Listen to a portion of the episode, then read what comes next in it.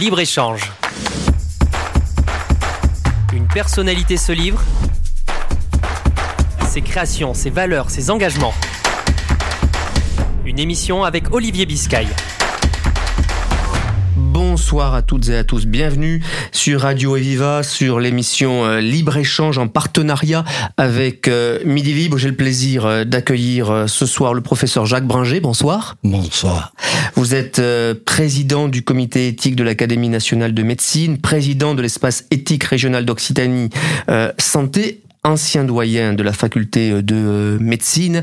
Euh, on va évoquer ensemble, euh, Jacques Bringer, de, de nombreux sujets liés évidemment à l'éthique, liés à la morale, liés à des sujets qui concernent de, de nombreux Français. Et je voudrais qu'on commence peut-être par la fin de vie, si vous le voulez bien. sujet à l'ordre du jour d'une convention citoyenne qui a été lancée le, le 9 décembre et qui, jusqu'à fin mars, aura à travailler cette question Professeur Jacques Bringer, est-ce qu'on peut librement décider de sa mort? Pas totalement. C'est la vie, la maladie qui décide.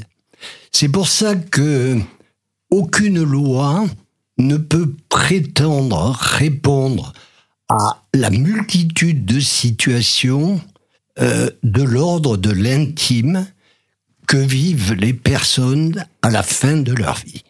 Et la première proposition de loi qui a été faite par un groupe de députés était vaniteuse. Elle s'intitulait Garantir le droit à une fin de vie libre et choisie. Ça, ce n'est pas, c'est une annonce de parti, mais ce ne peut être une garantie pour les humains. Par contre, tendre à ce que les conditions de fin de vie s'humanisent le plus possible et puissent être un peu moins dures, car cela restera toujours très dur, mhm. euh, c'est quelque chose que l'on tend à travers les textes divers. Est-ce que vous comprenez, euh, Jacques Bringer, qu'on relance ce débat, qui est un débat finalement douloureux, délicat, sensible en France, on le voit bien euh, au regard des, réactions. Il existe des lois aujourd'hui sur la fin de vie, et pourtant on remet ce débat sur la table. Le comprenez-vous personnellement? La, loi, je l'ai dit, euh, notamment le cadre actuel, permet de résoudre les situations de maladies graves incurables avec un pronostic vital à court terme. Ça veut dire euh, moins de quelques semaines. Euh, si cette loi est appliquée, elle permet de résoudre par la sédation continue menée de façon très profonde jusqu'au décès. Le problème vient du fait que 26 départements n'ont pas de structure d'unité de soins palliatifs.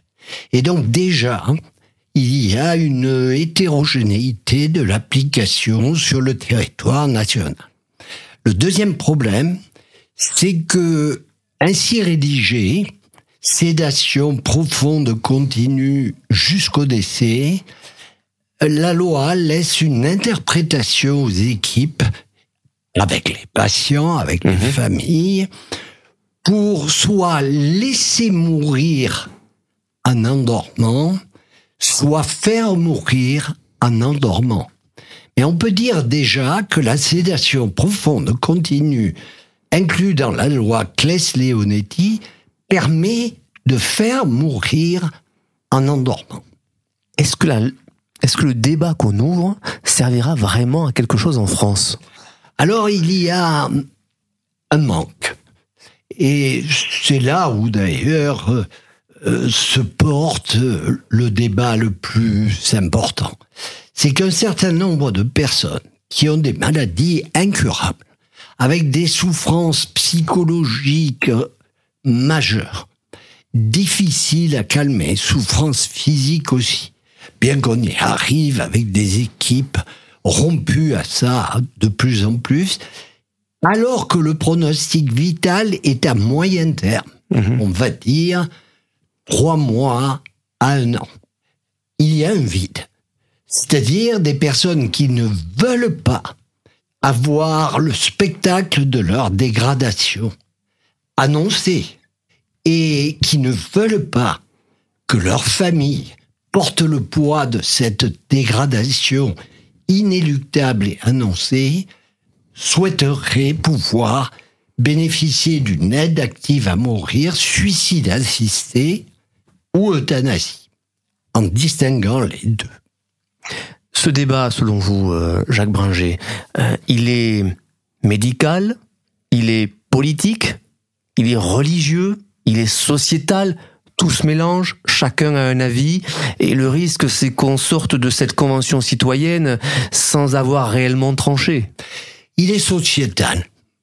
Il est vraiment sociétal.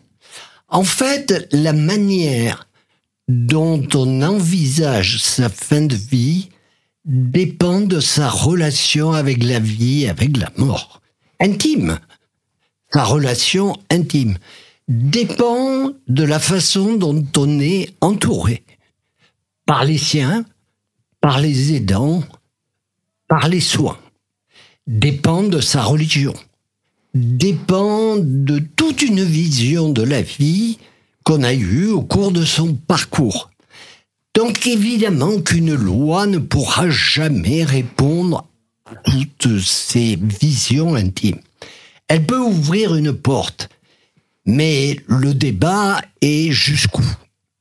Il est sûr que on paraît inhumain si on ne permet pas à des gens, on va prendre un exemple concret, atteints d'une sclérose latérale amyotrophique, maladie de Charcot et de bien d'autres maladies, qui assistent à leur dégradation avec une âpreté difficile, si on leur permet pas d'accéder à une aide active à mourir, on peut paraître inhumain, comme je viens de le dire.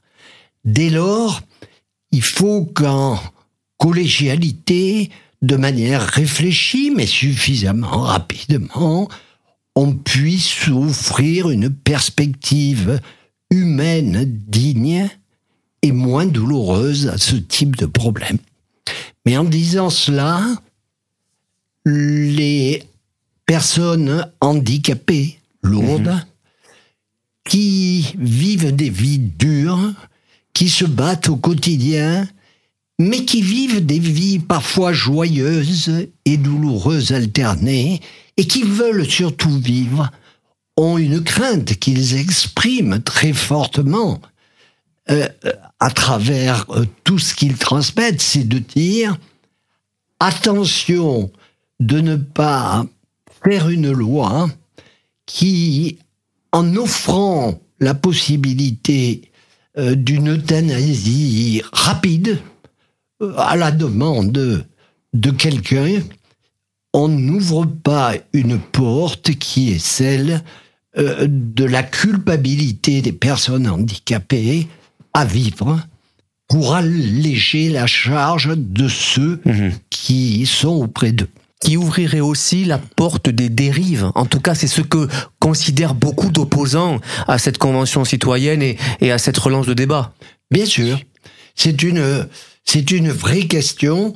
En fait, en résumant, on reconnaît la demande et le droit légitime de certaines personnes à réduire le temps d'une vie trop dure et qui est inéluctablement tournée vers la mort à une échéance assez courte. Mais euh, il faut protéger les vulnérables, ne pas les abandonner, les accompagner, pourquoi? Parce que c'est le témoignage ultime de notre solidarité, mhm. de notre fraternité. On dit toujours, mais les autres pays européens ont passé le pas et ça se passe bien. Pas toujours. Il y a de multiples exemples de déviance qui apparaissent de plus en plus. Ou par exemple en, Aux Pays-Bas. Mhm. Les Pays-Bas, il suffit de lire toutes les communications et publications à ce niveau, ont ouvert leur registre très, de façon très transparente. Et qu'est-ce qu'on voit? Que euh, les malades psychiatriques qui ont bénéficié, entre guillemets, du suicide assisté, ont finalement eu dans 60% des cas des dépressions non ou maltraitées.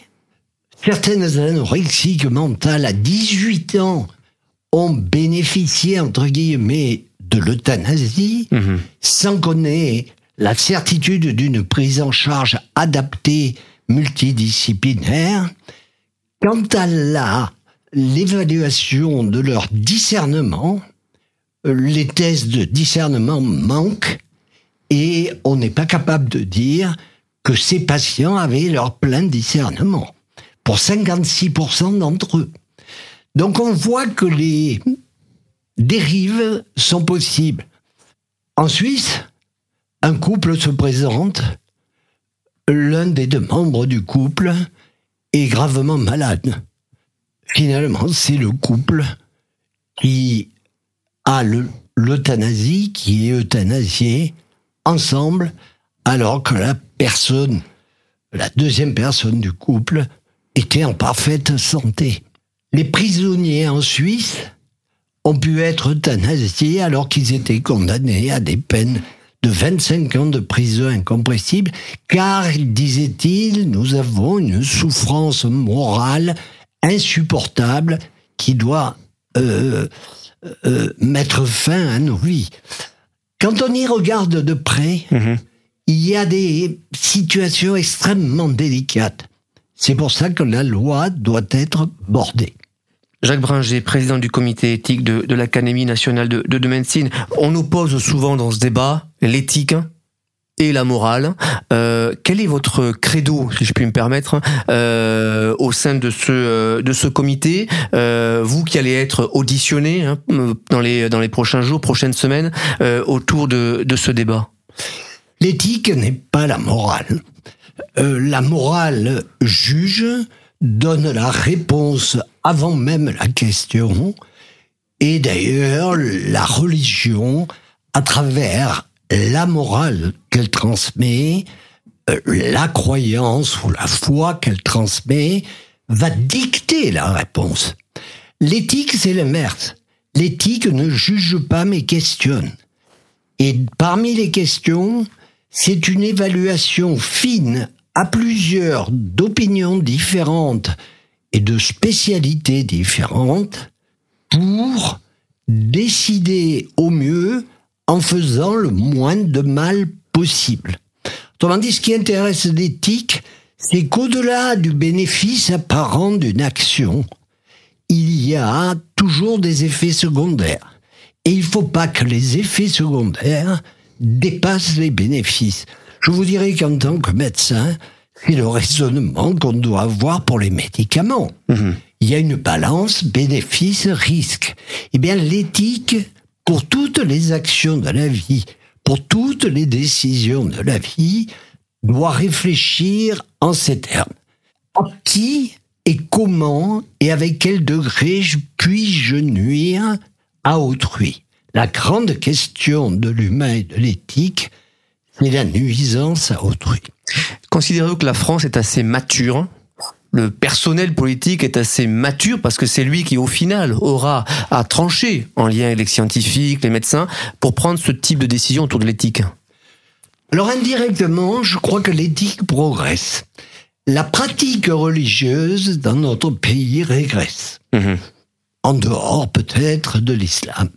Mais l'éthique progresse et un des grands starters de la réflexion éthique, qui est le mal que l'on peut faire euh, en ayant des actions bénéfiques immédiates, c'est le réchauffement climatique. Donc les jeunes, à travers la question du réchauffement climatique, sont ouverts à l'éthique comme je ne l'ai jamais vu jusqu'ici. Ils comprennent très bien ce qu'est un questionnement éthique à travers, certes, mon autonomie, mais aussi ma responsabilité, la bienfaisance d'une action apparente ou immédiate et les nuisances potentielles à autrui ou à la collectivité ou à l'avenir. Ils connaissent aussi ce que veut dire une équité d'action ou une inégalité totale d'action. Donc je pense que l'éthique touche aussi le monde politique. Mais le monde politique, comme les médias, Mhm. sont dans l'immédiateté. Et donc l'immédiat, c'est l'inverse de l'éthique. Parce que l'éthique demande de réfléchir, nous dit Anna Arendt, ce que l'on fait. Elle ne dit pas à ce que l'on fait. Parce que chacun de nous réfléchit à ce- à ce qu'il fait. Non, ce que l'on fait. Et le mal potentiel induit par mon action sur autrui. C'est le cœur du débat de la fin de vie. Quels sont euh, en 2022, bientôt 2023, les ennemis de l'éthique? J'en vois deux. Deux évidents. Le populisme. Le populisme parce qu'il apporte des ré- réponses simplistes à des questions d'une extrême complexité. Et donc, il euh, ne veut pas regarder euh, la complexité de ces problèmes et il veut surtout euh, qu'il y ait une réponse très visible qui apporte les solutions.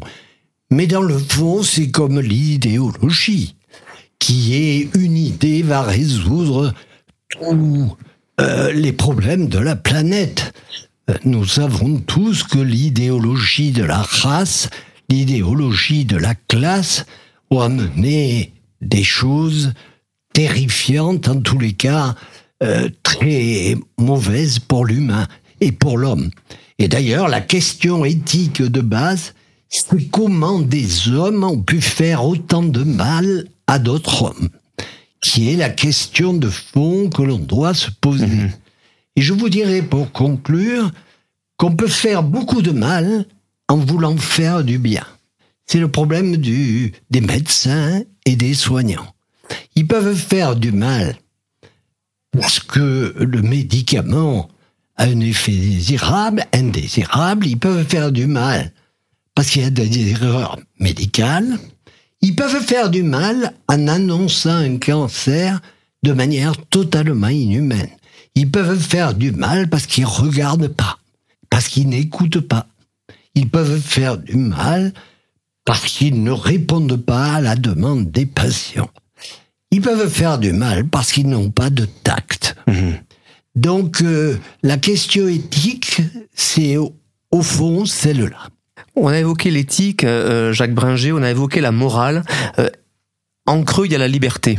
Vous avez cité des pays européens euh, qui euh, ont, ont pris un certain nombre de décisions. Est-ce qu'aujourd'hui, la liberté de vivre, tout simplement, euh, ne s'impose pas euh, dans tous les débats. On a parlé de la fin de vie, mais on pourrait euh, également parler de la PMA, de la GPA. On a un débat sociétal aujourd'hui sur sur cette nécessité de choisir sa vie, pas simplement en décidant de mourir ainsi qu'on l'a décidé, mais de vivre aussi par bien d'autres moyens. La France en est là aussi de ce débat. Bien sûr, l'autonomie, le droit à disposer de son corps, de sa vie, de sa mort, euh, prennent le pas sur tout. Et parfois prennent le pas sur un intérêt collectif. Euh, si on regarde la, le problème de la GPA, la gestation pour autrui pose un problème euh, crucial. C'est-à-dire qu'on peut comprendre que des personnes, des hommes, des femmes veuillent avoir un enfant et cette demande est légitime et évidemment importante pour eux. Mais jusqu'où accepter euh, qu'un enfant porté par autrui puisse nuire à cet autrui? Et c'est la question essentielle de la GPA. Mais c'est la question essentielle de l'éthique. C'est pour ça que le pas franchi pour la GPA est un pas qui ne tient plus compte du mal potentiel fait à autrui. Il l'est dénié, il ne veut pas être regardé, il est fui pour mon autonomie et pour mon bonheur à moi. Et c'est la limite, bien sûr, de la réflexion éthique. C'est pour cela que toutes les personnes qui travaillent sur l'éthique et qui se questionnent, jusqu'ici, même les plus modernes, les plus progressistes, n'ont pas été favorables à la GPA telle, pour le moment, elle est imaginée. Peut-être qu'un jour, en la bornant bien, en, en allant au cœur de, de ceux qui portent ces enfants de manière volontaire et pas dans la marchandisation de femmes pauvres, euh, peut-être il y aura une ouverture. Mais aujourd'hui, c'est un point critique. Y a-t-il en Europe d'autres pays ou des pays, un pays qui aurait tout autorisé euh, Je pensais à l'Espagne. Oui, l'Espagne a levé toutes les barrières. Et on le comprend à travers l'histoire, parce que l'Espagne ne veut plus euh, de tout ce qui ressemble à l'opus Dei et à ces règles qui ont étouffé l'Espagne pendant des années. C'est pour ça que l'Espagne n'a pas trop de bornes. À l'inverse, l'Allemagne est tout à fait différente est très réticente à ouvrir à la sélection d'embryons, donc euh, en prévention d'un eugénisme qui a existé, on le sait, dans les expérimentations nazies, est très attentive à hum, être réticente à l'euthanasie notamment, compte tenu de la pratique par les nazis d'une euthanasie absolument déviante et folle. Donc on voit bien que l'éthique est à géographie ou plutôt à histoire politique variable. Jacques Bringer, il nous reste quelques minutes. Une question un peu plus personnelle à vous poser. Vous avez un parcours euh, exemplaire euh, dans bien des domaines. Est-ce que euh, vous nous avez parlé d'éthique, de morale, de liberté? Est-ce que vous, à titre personnel, vous avez eu au cours de ce parcours des cas de conscience, des, des cas, euh, des réflexions personnelles euh, à l'encontre de euh, ce que vous pouvez défendre aujourd'hui à ce micro, ou bien de voilà de, de, de débats larges en France. bien sûr. Sur la fin de vie, puisqu'on a parlé abondamment de ça et c'est d'actualité, il y a une forme d'euthanasie cachée Mhm. qui a toujours existé dans les hôpitaux. Et c'est vrai que la pratique que j'appellerais un peu clandestine euh, euh, euh, n'est pas la meilleure des choses. Mhm. Et que donc s'il y a des indications précises, reconnues par une collégialité responsable, qui, avec les familles, avec les patients, prennent des décisions, ça vaut mieux qu'une clandestinité ou un non-dit ou, un aléatoire ou même euh, un arbitraire euh, dans la, décision. Donc ça, je l'ai regardé en face et je pense qu'on peut pas le nier, même si c'est aujourd'hui, grâce aux soins palliatifs, euh, bien moindre qu'auparavant. Ensuite, 9 Français sur 10 disent, en réfléchi peu jusqu'à maintenant, on est favorable à l'aide active à mourir. Chez ceux qui sont handicapés, le sondage n'est pas du tout le même. Et plus on avance en âge, et plus on avance dans la maladie, et plus on a un handicap, et moins euh, on répond au sondage comme les bien portants. Il est facile, quand mhm. on est bien portant, d'être pour des choses lointaines. Il est plus difficile quand on approche d'une fin.